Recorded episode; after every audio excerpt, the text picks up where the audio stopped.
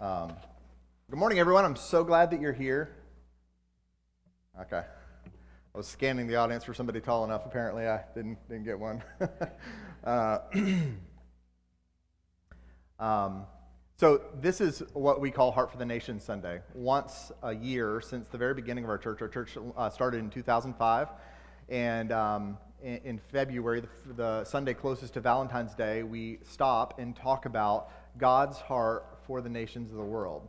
And um, it's a way of annually recalibrating ourselves to remind ourselves that we're not the world, that there is a whole world out there that Jesus loves, that he died for, and there are people all over this globe that have never heard the name of Jesus. And that we have to, as God's people, we have to be focused on taking the gospel to them. So, usually, what happens in this uh, service, and as the years have gone on, it's gotten more and more practical because we've had more ways in which our church is engaged in global missions to talk about. And we have so many of those today. We're not even going to hit half of the ways our church is engaged in global missions today. Uh, but I wanted to take a little bit of time uh, before we start to talk about some of the practical matters, the practical ways, or the, or the what of uh, uh we're doing, to talk about the why. Why is one of those incredibly basic questions that, that comes in almost every circumstance when you're introduced to a new idea. It's a basic and important question. If you're a parent, you've likely learned that children intuitively gravitate to why. Um, the why question. I remember when my kiddos were growing up, it was common to have conversations like this Hey, buddy, don't sit so close to the TV. Why? Well, you're going to hurt your eyes. Why? Well, your eyes, buddy, aren't designed to focus on items so closely. You know, you can't sit that close. Why? It's just the way God made you. Why? I don't know, just back up. Are you with me? Have any of you ever had a conversation like that with your kids? Uh, maybe you've seen Simon Sinek's famous TED talk on this subject. It, it's brilliant if you haven't seen it. Uh, not everything in there is brilliant uh, and what I commend to you, but the, the premise of the talk is so good. He talks about how great leaders inspire action, and he points to the reality that great leaders stay in touch with the why, and it helps them uh, to inspire action behind the what's that they're doing, no matter if it's a cause or an organization or a movement or a company. Uh, he reminds us in that talk, in Simon Sinek's talk, he reminds us that MLK's famous speech was, I have a dream, not I have a plan. Just think about how often we use plans to try to compel people to action. Really, it doesn't do it. What compels people to action is the dream. Great plans impress us, but great motives inspire us. Uh, and so, for every Christian, we, we have to look back when we think about the subject of church planting or global missions or using our lives for the gospel at all. We have to look back at the motives a little bit. Uh, and, and Paul has a great motive for us that we're going to look at today. For if while we were enemies, we were reconciled to, to God by the death of his Son, Jesus Christ. So, Paul tells us that the motive for us is that while we were enemies to God, God came to us and reconciled us to his son. So if you if you've gone to church, this church for any length of time, you probably figured out that we're we're pretty focused on starting other new churches. We're focused on developing missionaries and sending leaders to spread the gospel. In fact, in our short history as a church, we're about to turn 17, by the way. Uh, so we're going to get out of our teens pretty soon. It's exciting. Um, we're uh, in our short history as a church, we've sent dozens of missionaries, both long and t- short term, around the world. We've run a training program for pastors and church planters that's produced literally dozens of uh, church planters and pastors. Many of them came here as members of the Marine Corps or having a secular job, never intending to go into ministry. They received a call to ministry, got equipped and trained, and left here as pastors and missionaries. It's something that we're really proud of, that we've been a part of spreading the gospel in that way. So we've run this training program for pastors and church planters since our first year as a church. We just had 30 people gathered here in this little elementary school, and we were running a training program for pastors as if we had something to train. Um, our staff team has written books and made films and produced podcasts, all aiming to inspire and equip other new churches. And, and to be sure, our church regionally and some in some ways, even nationally, is an inspiration to other churches um, in the way that we have been involved in church planting. In a way that you probably don't understand or realize, um, but our church has been a part of not just helping us here, but in other places. Uh, our, our church, honestly, it operates a bit more like a small missions agency than it does a small church. Each week, our elders and our leaders are spending a lot of time working to establish and renew uh, other churches. We spend a ton of our energy and attention working with other churches and other pastors, helping to establish and renew them. It's a, it's a, a pretty different posture for a church to have. Most churches really kind of focus on themselves and their members. And from the beginning, our church hasn't been like that. I don't know why it is that God made us passionate about that and made us like this, but it is the way He's made us. And my temptation on a day like today, uh, when I have this one time a year to just pour it in as much as I can, is to talk specifically about how we're making Jesus known, the, the what we're doing, and to focus on, on what we're doing and assume that everyone understands the why behind it. So I'd like to start today by sharing the why behind the what just for a moment. So if you've got your Bibles, let's go to 2 Corinthians 5 14 through 15. 2 Corinthians 5 14 through 15. Just a couple short verses that I hope will help remind us the why behind the what. So, what's happening here is the Apostle Paul, arguably, beside Jesus, the best missionary the world's ever known. Uh, the Apostle Paul, in a time when really nobody else was missionaries, he was very much a trendsetter. Uh, the Apostle Paul uh, summarizes his motivation for spreading the gospel, and he does it in this way. Here's what he says look at verse 14.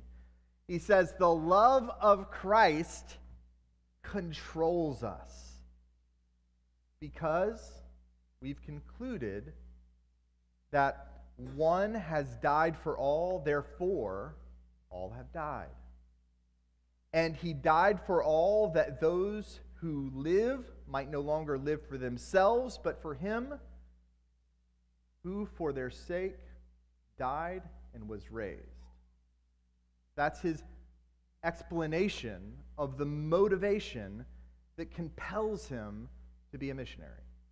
So, what Paul's saying here, and uh, in, in what, what Paul's trying to communicate to us in what we want to communicate today is, is really simple. So let's just take it bit by bit. Number one, right at the top, verse 14, at the top of verse 14, he says, The love of Christ controls us.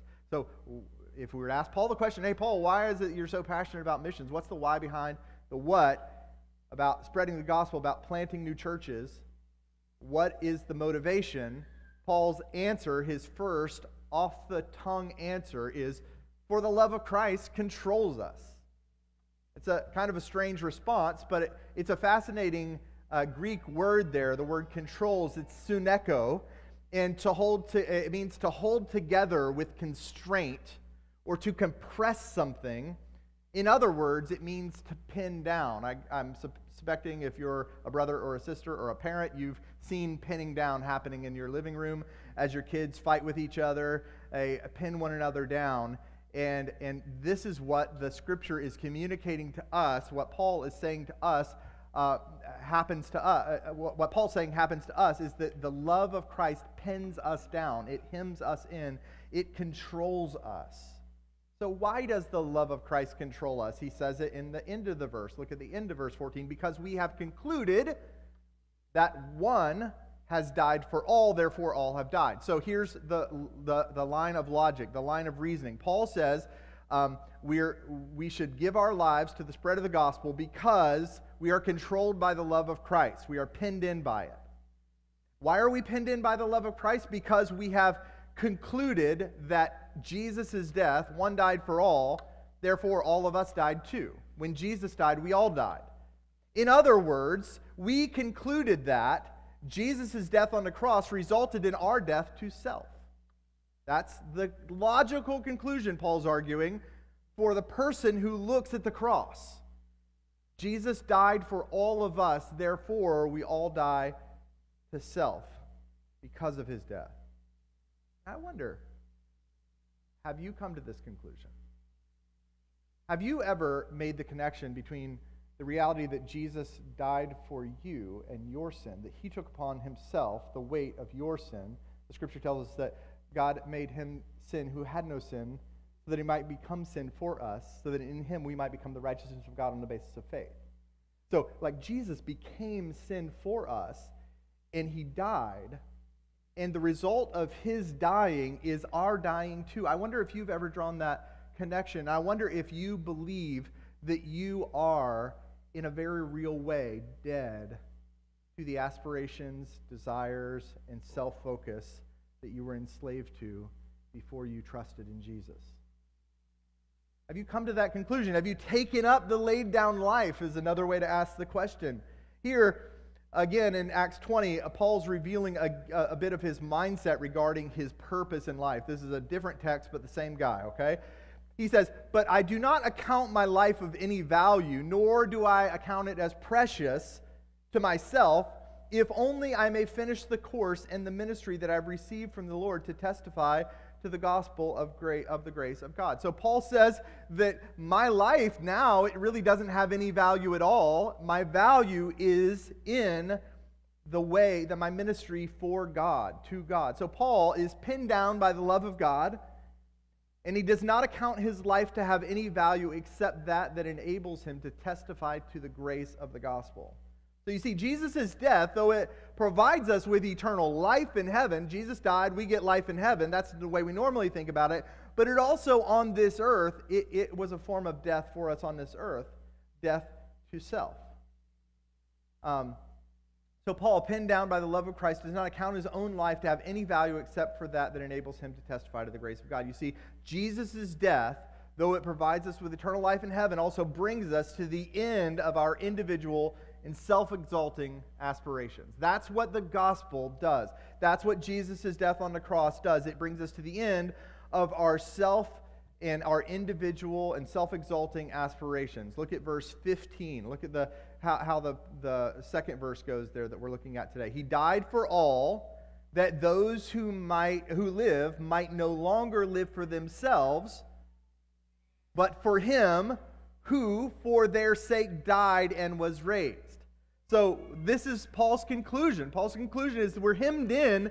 We have to live this, this deceased life, this deceased to self life, because we are now compelled to live for God. We're compelled to obey God. Look how he voices it. He actually says at the end of the verse, and not to, uh, uh, um, that those who might, uh, I'm sorry, that those who live might no longer live for themselves, but for him for whom he, uh, he died. So we now have to live for God because we have been hemmed in in this way. So our motivation, our motivation is simple. And we're going to spend the rest of the service today talking about the what we're doing. And that stuff is really important, but I want us to I want us to look back to or at least understand or embrace or or breathe in for one moment our motivation. We make the agenda of God our agenda. I was told when I got married, somebody told me in giving me marital advice, they said, Lovers love what their lovers love. And that always stuck in my head. Lovers love what their lovers love. That means that whatever it is that my wife loves, I need to, I need to begin to love that thing too, because it's an act of loving her when I love the thing she loves. And, and as we say to God, our lives are of no account anymore, your purposes prevail, we say to him, the things that you care about most also need to be the things I care about the most. A great hymn writer, Jim Reeves, said it this way.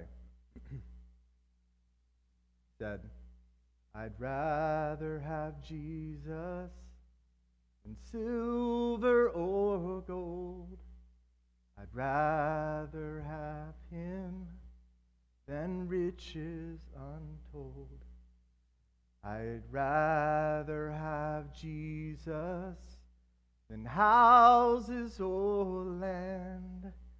I'd rather be led by his nail pierced hands than to be the king of a vast domain and be held by sin's dread sway. I'd rather have Jesus than anything this world affords talked about the why, and we're going to talk about the what. We're going to spend the rest of our time together today talking about what our church is involved in. When we set out to plant this church, we talked about all the things we wanted to do. And Jennifer and I, and Colby was part of that as a pastor at my sending church. And, and we, we talked about all the things we wanted to do. Dale and Patty were a part of that. We dreamed about what this church would be, and we, we ended up summarizing it in this little statement. Lord Church exists to know Jesus and to make him known. And the idea was that we would really have two kind of primary things that we're all about knowing Jesus Christ, that is essential and primary for us, and all that that entails, and doing what we can to make him known to the world. Well, as we drilled into that making him known, we, we started to really believe that the, the best way to make Jesus known was to establish new churches, because when you start new churches, you do this incredible thing. It, like you go on a mission trip and you share Jesus with people and you come back home and then maybe it lasts, maybe it doesn't. Probably the seeds of the gospel continue on. But, but when you go plant a church somewhere, it's like you put a disciple making factory in that community. It stays there and it continues to make disciples for its life. And every single day, I mean, just think about the um, ministry, the compounding ministry, we have no idea that goes on just from this church alone every week as you minister to people in your jobs because of uh, convictions that you felt while you were here, or as you form Christian friendships here that compel you to live a gospel centered life in other places. Just think of the incredible ways that God has used this church in your life. And think about the 30 or so churches we've started and all the people in those churches and the compounding impact. And think about the fact that if today, this was our very last Sunday as a church, our ministry would continue on for generations in those churches we planted. And that, that idea compelled us in a huge way to be all about starting new churches. So I'm going to tell you uh, the three categories in which our church thinks about uh, this work that we do of planting churches and sending missionaries. The first category is that we prepare missional leaders. Uh, what we do, what we spend a lot of our time doing, uh, Pastor Colby and myself and our other elders, is working with people who have aspirations for pastoral ministry. And so I think we got a slide about residency up here, just kind of kind of show you a little bit about um, what we do in residency. In our first year as a church, we, we started um, offering a church planting residency. And essentially, what that is, is for somebody who has an aspiration for pastoral work or ministry or missionary work or ministry, we want to spend a lot of time with them to help them, to help fast forward their preparation process so they can get ready.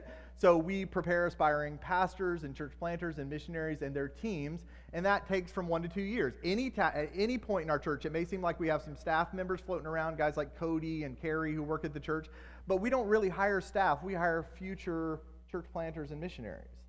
So we bring people along to help Pastor Colby and I out with the things that we have going on, but we do that as a way of preparing them so that they might go elsewhere to do that. There might be a day in the future where we have to hire more people to stay around here. It certainly is a, a, a um, something we think about a lot, uh, needing to have some more help around here. But virtually everybody that, that comes in goes, uh, leaves as well. And all, many of the missionaries that we're going to see and talk about and feature today, they're people who were once members here and now they're off doing something else in, in another place. And some of you, even in our congregation, are preparing to go other places. So that residency is a part of that. It's 40 meetings. We usually meet on Wednesdays, just so you know. Many of you may not know that, but we meet on Wednesdays. Pastor Colby and I get together with them. We walk through a curriculum that we've written over the course of the years called Church Planting Thresholds. And we do daily mentorship with them. So there's one time a week where we're sitting down having a meaningful conversation about an important topic. And then all throughout the week, they're doing regular ministry duties that are giving them experiences uh, so that they can become prepared for gospel ministry. So they're getting ministry experience and they're also uh, reading and writing uh, some reflection on that. So uh, our, our church planting residency is a huge part of what we do, but it's not a part that everyday members see very often. But I wanted to say it to you today because there may be some of you here who say, you know, I, I believe pastoral ministry or being a missionary maybe at some point in the future of my life, and I, I would love to be a part of something like that. I want you to know, as your pastor, and uh, I can speak for Pastor Colby as well, um, if God were calling you to ministry, we would be eager. We'd not just be okay with it, we'd be eager to help prepare you for that work. Um, we find it to be the, the very center of our job description, which is to equip the saints for the work of the ministry, Ephesians 4.12. So we find that to be the very center of our job description. We want to spend a lot of our time doing that. So the reason I say that is our elders and pastors spend a lot of time doing that. So one way that we try to obey the Great Commission is by constantly producing leaders because we believe it only takes one thing to plant a new church. It only takes one thing. It's not a pile of cash, it's not a good band or a cool meeting location. It only takes one thing to plant a new church, and that is a ready leader. And so we do everything we can to ready leaders so that they can go and spread the gospel in other places. So, one thing we do is we prepare missional leaders. The second thing we do is we start new initiatives. we start new initiatives. Now, uh, you may have heard of the Praetorian Project. The Praetorian Project is an initiative that we started a little over 10 years ago now. We started in 2011. Um, we literally, uh, Pastor Colby and I had the I- idea for it. It was sort of seeded in the early days of the church. We began meeting all these military service members, and we said, oh man, wouldn't it be amazing if we could plant churches in the locations where they're going and then network those churches together so that we could spread the gospel around the globe on Uncle Sam's dime? That would be amazing as they're going around places if they also had a passion to see churches established in those places they went. It seemed like a pipe dream. It seemed like a really far thing. So we set out with this simple goal of starting four churches in, in the location in the four locations where Marines most often find themselves, and that was the Washington D.C. area, the Capital Region, uh, Eastern North Carolina, Southern California, and the islands of Japan. And so we set out to start those churches. We thought it would take our entire ministry career to, to establish those four churches, but the truth is that was done in about three years those churches were established. And we began working to establish other churches. And, and today there are 10 pillar churches with three more uh, preparing to plant. And we see that continuing to grow. That has become a legitimate nonprofit organization with an executive director and a big multi hundreds of thousands of dollar budget. It's called the Praetorian Project. And that is one of the initiatives that we started years ago. And again, that's going to continue to produce new church plants in military communities all over the world. We continue to want to be involved in that, but that's an effort. So anytime you see a church called Pillar that has the same logo as us, that means it's a church near a military installation that has some of the same DNA that we have here. So the Praetorian Project is one of them. We also have some other initiatives, like um, put a couple of them up on the screen. These are these are uh, groups of church plants. We have the Iceland Project, who you, you know about Gunnar and you've heard about him and, and Logan and their work. And we hope that, that be, that's two churches now, but we hope, we hope it becomes many churches that spread all throughout the nation of Iceland. So we have a nonprofit organization for that too. And hundreds of thousands of dollars that gets donated from other churches into that. And we uh, facilitate that work. We mobilize churches and Christians to go over there and be involved in the work in, Ireland, uh, in Iceland. And we, uh, we um, respond to people from all over the country who are feeling a, a heart for Iceland and want to go. And we get them there on short term mission trips, uh, we get them there on vision trips, and sometimes we help them become missionaries in Iceland too. So that refugees have disseminated into uh, our community and other communities. Um, but we're going to be, uh, we want you to know about this new initiative that Joy Rogers is going to lead for us uh, called Nations to Neighbors. Nations to Neighbors. And we're going to start by introducing you to one of the uh, fellows that we've been serving uh, an Afghan refugee that we've been serving.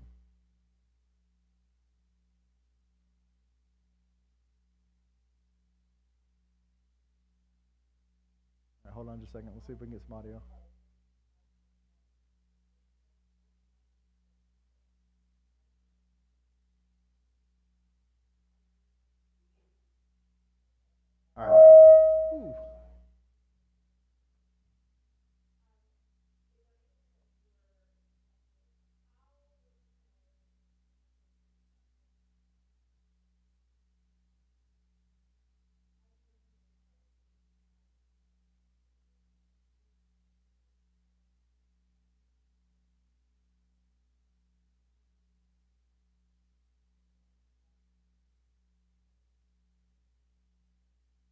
Can't hear this very good, can you? It's not really working. Okay, just just give a give a pause on that. It's not. We're not going to get that. Um, Joy, come on up. Joy worked really hard to get that video. So, um, uh, yes, you do. Yeah. We'll put the video on our Facebook page. Well, if I don't know if we can do that. No, we won't. We won't put the video on our Facebook page. Never mind. Forget that. Forget that. Uh, okay. So. Um, so you want to summarize the video? Yeah, for I can summarize the video. Um, so this is Suleiman. Oh. On button would have helped. Uh, that was Suleiman Koshan, and him and his family have moved to Stafford, Virginia. He came to uh, the U.S. with his wife and two daughters, which are five and three. And if the video um, would have continued, you would have heard him talk about the way that um, the thing he was most excited about were the people that were here. Um, he has made a lot of great friends. He actually references me and my husband Jake. Um, and um, you get to hear a little bit about the ways that we've been able to help support him and his family. So that was essentially the gist of part of the video. So, uh, Nations to Neighbors, talk to us about what this is. Help us to understand the initiative as a whole. Yeah. So, Nations to Neighbors, the idea is that um, we know that the nations are in our backyard, um, and God has brought them to us. And so, Nations to Neighbors is a opportunity to, uh, at the long term, share the gospel with the nations here in our backyard, but by initially meeting felt needs, specifically right now with the Afghans. And so, um, as Clint mentioned, there are a lot of Afghans. Northern Virginia is actually that has the highest population of Afghans in the country. Um, and so they have transitioned out and they may be receiving some help, um, but they have a lot of need. Um, they are in need of material, uh, goods, and transportation. Um, they need help understanding American systems and schools and all kinds of things. So, Nations to Neighbors, there's two opportunities. Actually, if we could put up the, the next slide there's two opportunities of how to get involved. Um, hopefully, the next slide will pop up, pop up in a second. The, the first one um, is to adopt a family. That, that's kind of small, sorry. Um, adopt an Afghan family. This is the one that maybe require a little bit more intentionality and commitment. Um, this is where we take two household units. That could be a single person in a family or two families. Um, and we pair you with an Afghan family that is local to the area. And your responsibility for ideally up to six months at the least um, is to build relationships with these families. A lot of them um, are looking for friendships and they're looking for people that can just come alongside and live life with them. But you also get to be the main point of contact to the rest of the church body about what kind of needs they have. So it's not all on you. Um, the other option is to join basically just the general support team, which is the people that actually provide the material needs, that help with transportation, that can do some research on some different jobs or whatever it is those particular families need. So it's a it's a combination effort um, with that. Yeah, that's good. So two basic things. One is adopt a family, partner with another family to adopt a family. The other one is generally say, hey, I'm here to help. I want to be whatever help I can. And, and Joy or her team will communicate with you about needs that exist um, uh, when they come up. okay, so um, I'm sure people are thinking, uh, I got kids to raise, I got soccer to go to, I got job, I'm running up and down 95 all the time. How in the world do I have margin in my life for this? So I think one of the encouraging things we've actually seen down at Pillar Stafford is people bringing their families along in the effort. Um, and it's really had an impact actually on the kids. Kids break down cultural barriers like nobody's business. Um, they, um, the Afghans love little kids. It's great. Um, part of it is just, you know, uh, we've got a family down in Stafford. They've got five kids, and a two month old is one of them, and they've been driving a little girl to preschool every day. Now, that was a big sacrifice on mom's part. I mean, she's literally carting around 50 million children. Um, and, but it's showing her children mm. the service and sacrifice that they can um, participate in. Um, there's other ways that we would support you. It's not like you're on your own. So if you were to sign up to adopt a family, there's a training session that we would essentially require you to go through to help with culture and customs and how to share the gospel with Muslim uh, families. Um, if the family doesn't speak that great of English, we have access to quite a few people that speak both Dari Pashto, well, Bar- Dari Pashto and English, um, so we could facilitate a translator.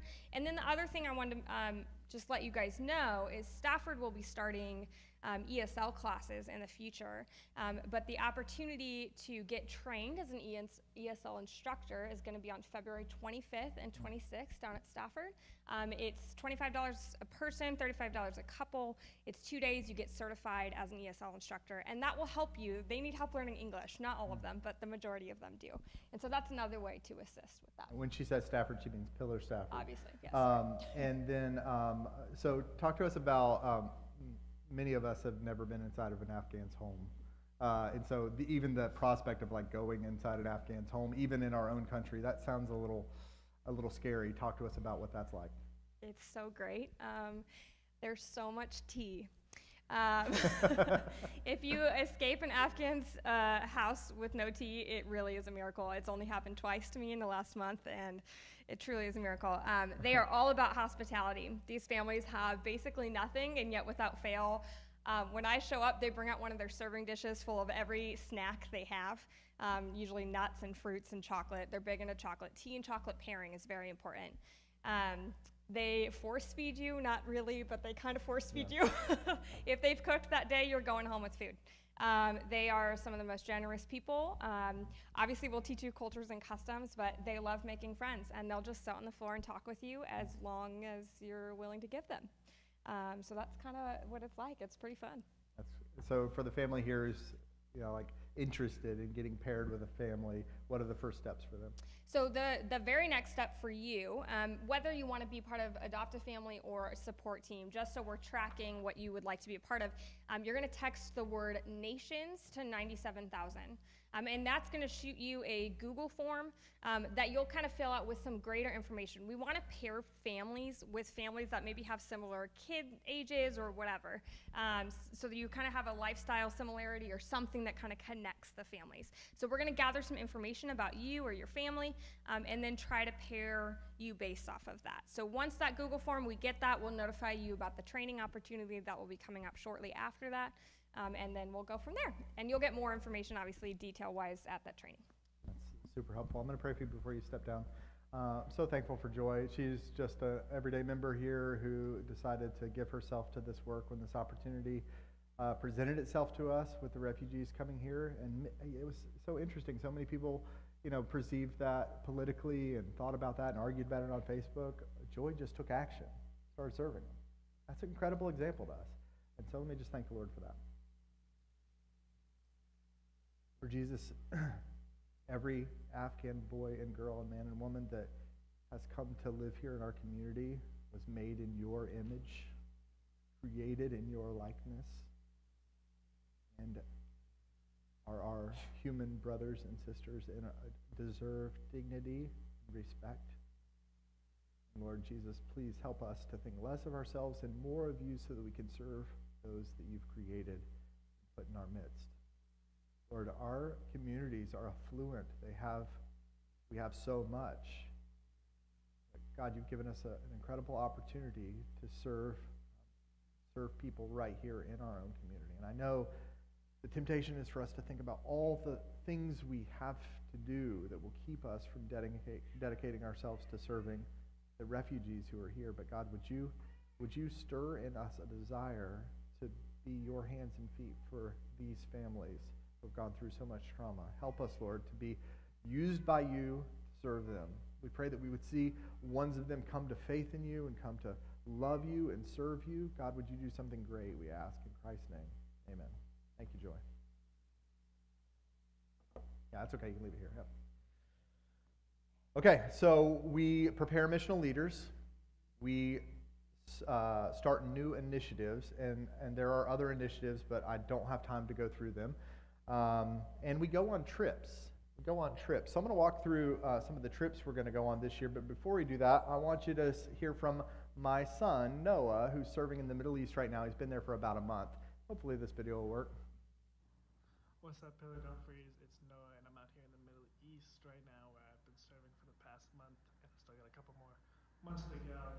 But uh, I know today is Heart for the Nation Sunday, and honestly, this is one of my favorite Sundays we have at Pillar, and I'm grateful and thankful that we uh, that I'm still able to be a part of it, even though I'm a couple continents away. My time out here has been super great. I've seen time and time again, Dad uh, providing for me, and Dad answering uh, me calling out to him, and just like man, it's made me grow closer to him. And I am also super encouraged by you guys and how you guys have been consistent on reaching out for me and talking to Dad on my behalf. I'm just super thankful for all of you guys. Two weeks ago, I was super discouraged. I hadn't met anybody, uh, any locals, and I just was feeling like I was wasting my time. But this past week, uh, I spent some time talking to Dad about it. And this past week, he really uh, came through, opened a lot of doors, uh, met some locals, even spent some time downtown with some. I know this trip definitely would not be possible without you guys. So thank you, thank you for that. The trip also, I never would have gone on this trip if I had not done some uh, shorter term mission trips uh, growing up and even like in the past couple years. And you guys have an awesome opportunity this summer to go to uh, a couple of short term mission trips, whether you're going to go see the Baggetts in North Carolina or if you're going to go overseas somewhere and see like Gunnar and Logan in Iceland or Yaman in Indonesia or Amanda in Peru. You guys have so many awesome opportunities to go uh, overseas and just serve this summer. So I really encourage you. I'm so good to overseas right now. Uh, it is worth it every time. I really encourage you guys to go on at least one of those trips this summer. I know it's a big commitment to take um, week or 10 days out of your busy schedules that we have in Northern Virginia, but I mean, I took four months, so you guys can take a week or so. but uh, on a serious note, like, Dad comes through every single time. He answers when we call out to him, and he is just so good and faithful to us. So, let this be an encouragement to you guys. I love you guys. I miss you guys. And I really, really hope you guys decide to go on some uh, mission trips this summer. It is 100% going to be worth it. And Know it's going to be a great time. You guys are going to learn and grow so much. It's going to be a trip you guys will uh, never forget, no matter what trip you go on. I know a lot of the guys you guys are going to see, and they are fantastic. Love them. They're like family me. So I'm super jealous of the ones who can go on trips I can't go on. And so I am just so excited for you guys and excited that you guys are going to have this opportunity. So please, please, please don't waste it. Uh, I love you guys. I miss you guys. And I can't wait to be home with you guys again sometime soon. Peace out. His dad sounds amazing. wow. so here's a couple trips we're going on this year.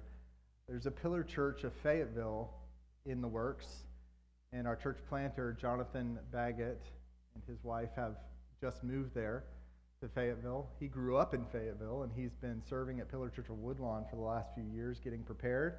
And Jonathan and his wife have just moved there. And this spring break, this year, we're actually going to take two trips to go support them. So this spring break, um, if you're a Marine and you want to be a missionary to the soldiers, um, you could you could uh, go down there and help serve uh, at Fort Bragg. Uh, the trip will happen this summer, April 22 to 24, or this spring, April 2, 22 to 24, and it's a really uh, inexpensive trip. So that's one you could go on.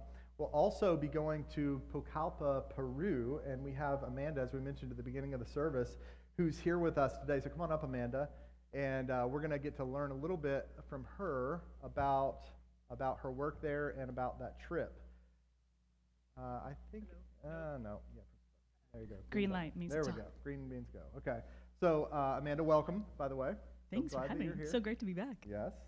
Um, now, some of you might remember uh, Ma- uh, Amanda was here a, a while ago, maybe a year ago, and taught Mm-hmm. uh, um, a sign language class to a lot of our families. And so, um, and she works with the deaf in Peru. And so, Amanda, can you just remind us uh, about the organization you serve with in Pucallpa and what that's all about? Sure. Um, so I serve with a mission agency called South America Mission, um, and they 30 something years ago started um, helped start a Peruvian. It's now an independent Peruvian association called Refugio de Esperanza, which means the Refuge of Hope.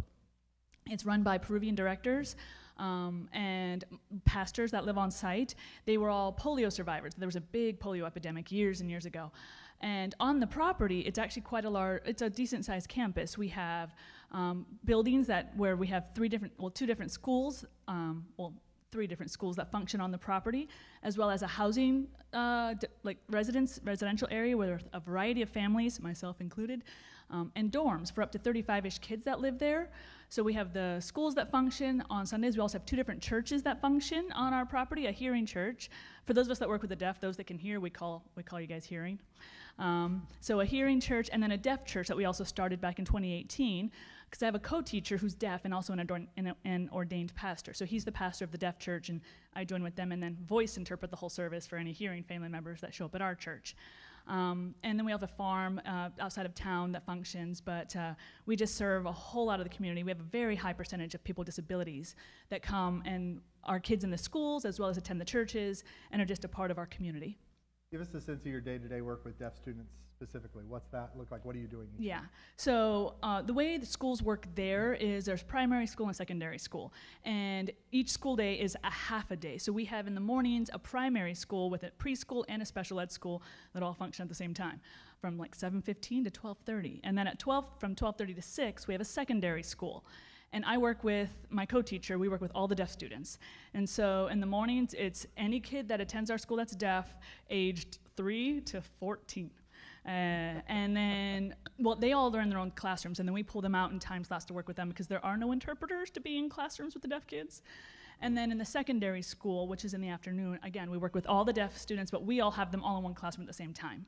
Um, and again, aged 14 to, our oldest one right now is, we have a 19 year old who wasn't even, didn't even start secondary school until he was 16 because there were no secondary schools that would accept him until we started accepting the deaf back in 2017 into the secondary school. So that's the majority of my life. It's working with all those kids.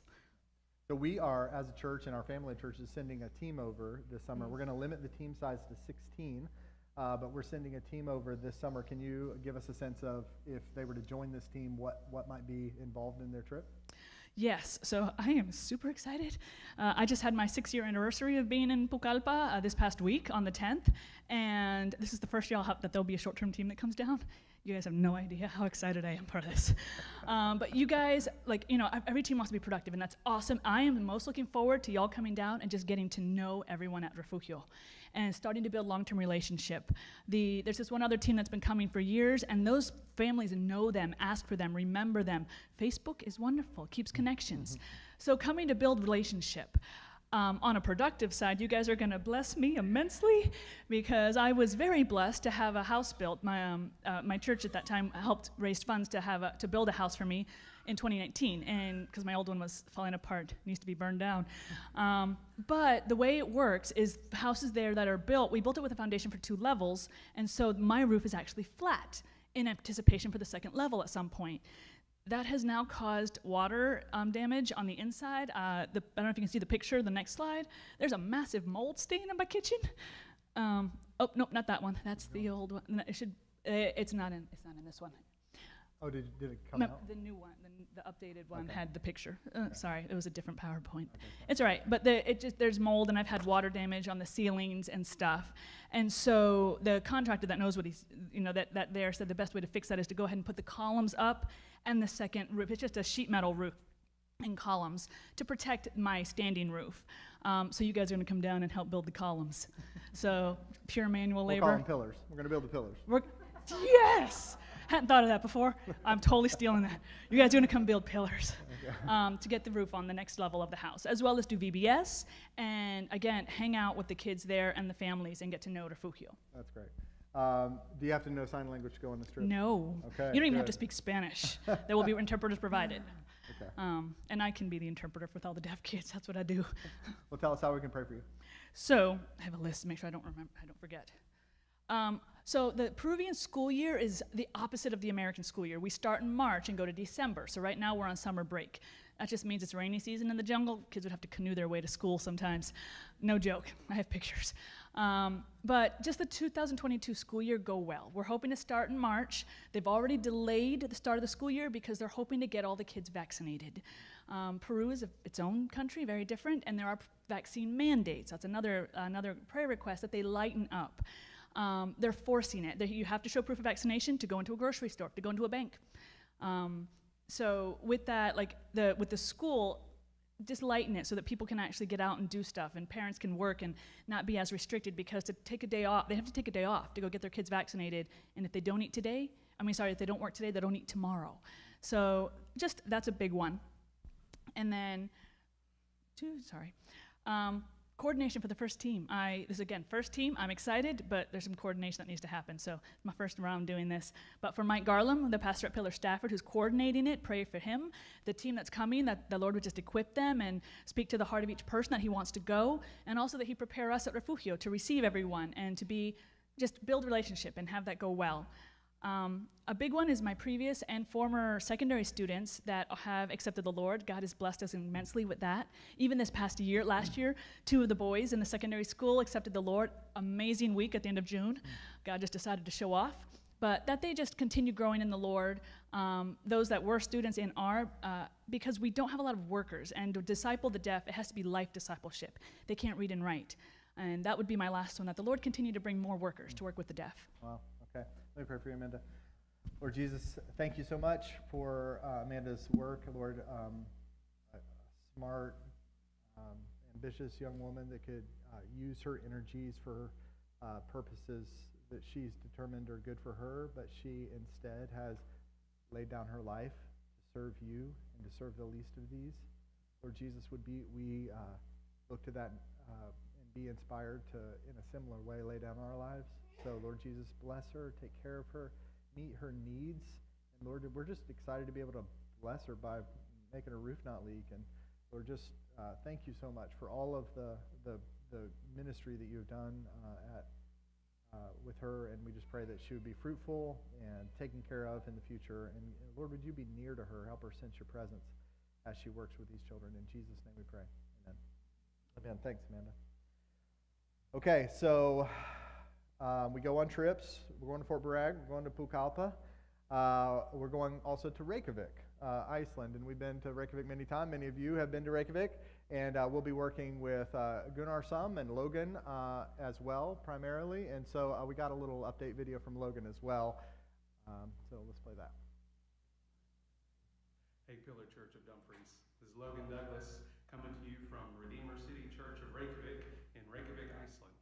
Just wanted to take some time this morning to uh, try to, from God's Word and just from my own heart, to share uh, the heart of God for the nations, the heart of Christ through His church to make disciples who make disciples, that plant churches, that make disciples, that plant churches locally, nationally, and internationally, just like how you sent us here to Iceland to preach the word to the Icelanders and foreigners who are here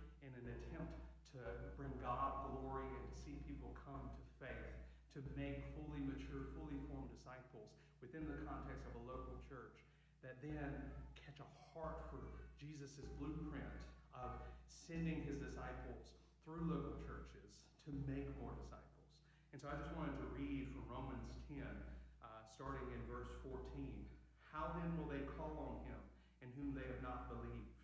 And how are they to believe in him of whom they have never heard? And how are they to hear without someone preaching? And how are they to preach unless they are sent? And later, Paul says, so faith comes from hearing, and hearing through the word of Christ.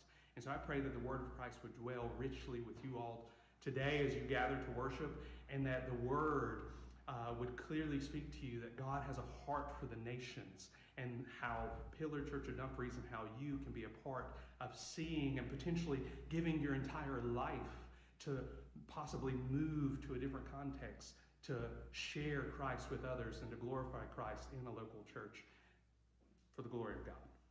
God bless. So we will be headed to Reykjavik on July 8th through 17th. I believe Cody Davis is leading that trip. Is that right? And uh, and we'll be serving with Redeemer City and uh, working with Gunnar in some ways as well. And so if you are interested in uh, finding out more about that trip, uh, Iceland is an incredible place to visit.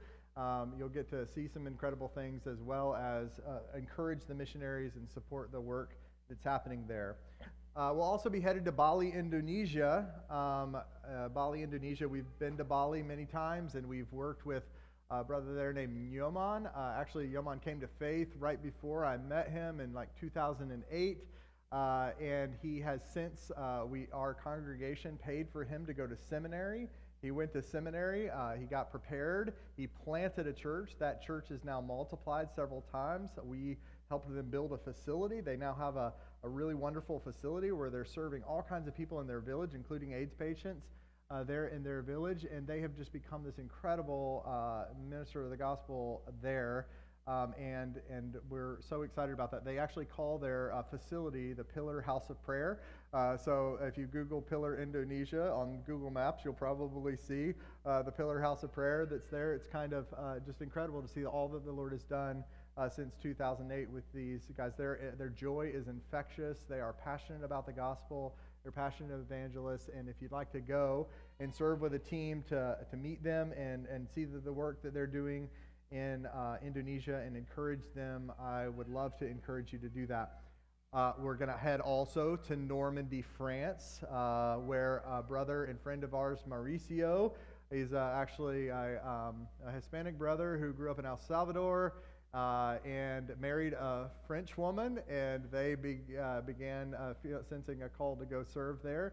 And they were here in the Washington, D.C. area for some time, and he was a part of a pastoral training cohort that I led.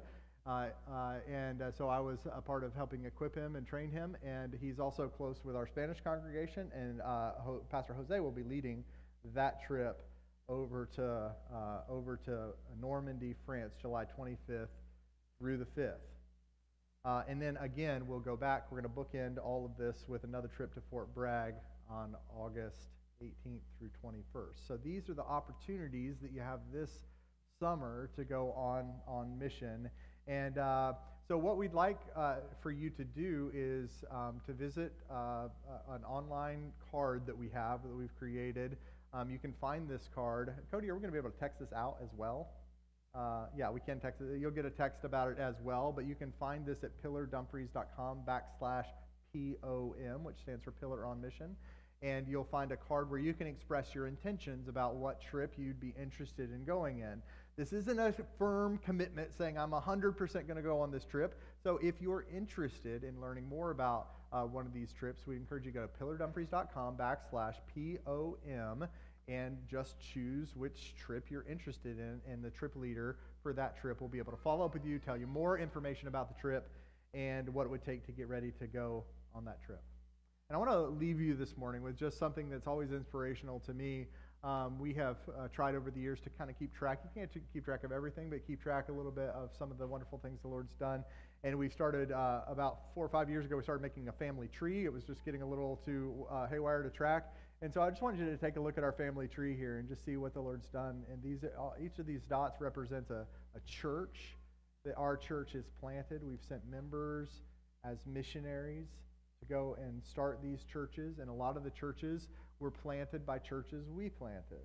And so, again, as I referenced in the beginning of the sermon today, the compounding impact of a church and a community is incredible. And we've got churches in Okinawa, and we've got three pillar churches in Southern California. We've got churches in Eastern North Carolina. We just planted Pillar Topsail, getting ready to put more than we could ask or think or imagine. So I want to finish today by praying and thanking the Lord for all that He's done and asking that this would just be the beginning of what the Lord might do through our small congregation. Father, we love you, and um, just as we said in the beginning, our motivation, the fuel for our mission is the love that compels us. The love that you have displayed for us, that while we were still sinners, you died for us. When we were your enemies, when we were enmity with you, you loved us when we weren't even searching for you or looking for you, the scripture says we were brutish, self interested. You came to us and you made us alive in Christ. Ephesians 2 tells us that we were dead in our trespasses and sins. It was as if we were just decaying and floating down the river, the course of this world, and you extracted us made us alive in Christ. Lord Jesus, you are so good to us.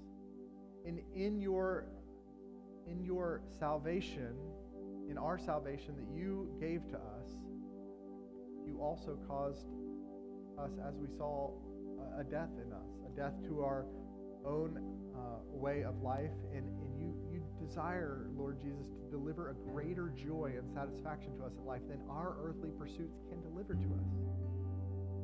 And so, God, we want you to hear from us that our desire is to, to be found in you, to please you with our lives, to obey you, and Lord, I acknowledge that it is possible and probable that we could obey you serve you even in our jobs and vocations here without ever going to the nations. But Lord Jesus, no doubt you want some of us to go. No doubt you want some of us to to turn away from what we've deemed to be our own dreams and to take up your cross and daily follow you. Lord Jesus, we don't know quite how to do that, and we lack confidence. And so we ask, God, that you would give us clarity and conviction, Lord, that you would illuminate from your word and through your church and your people and in your spirit, Lord, just a clear path in front of us about how we are to obey you. Some people here need to respond by going on a mission trip. They've never done that. And they need to respond that way today. And some of us need to respond in greater ways. Some of us need to support those who are going. But God, would you use our church continue to make you known among the nations?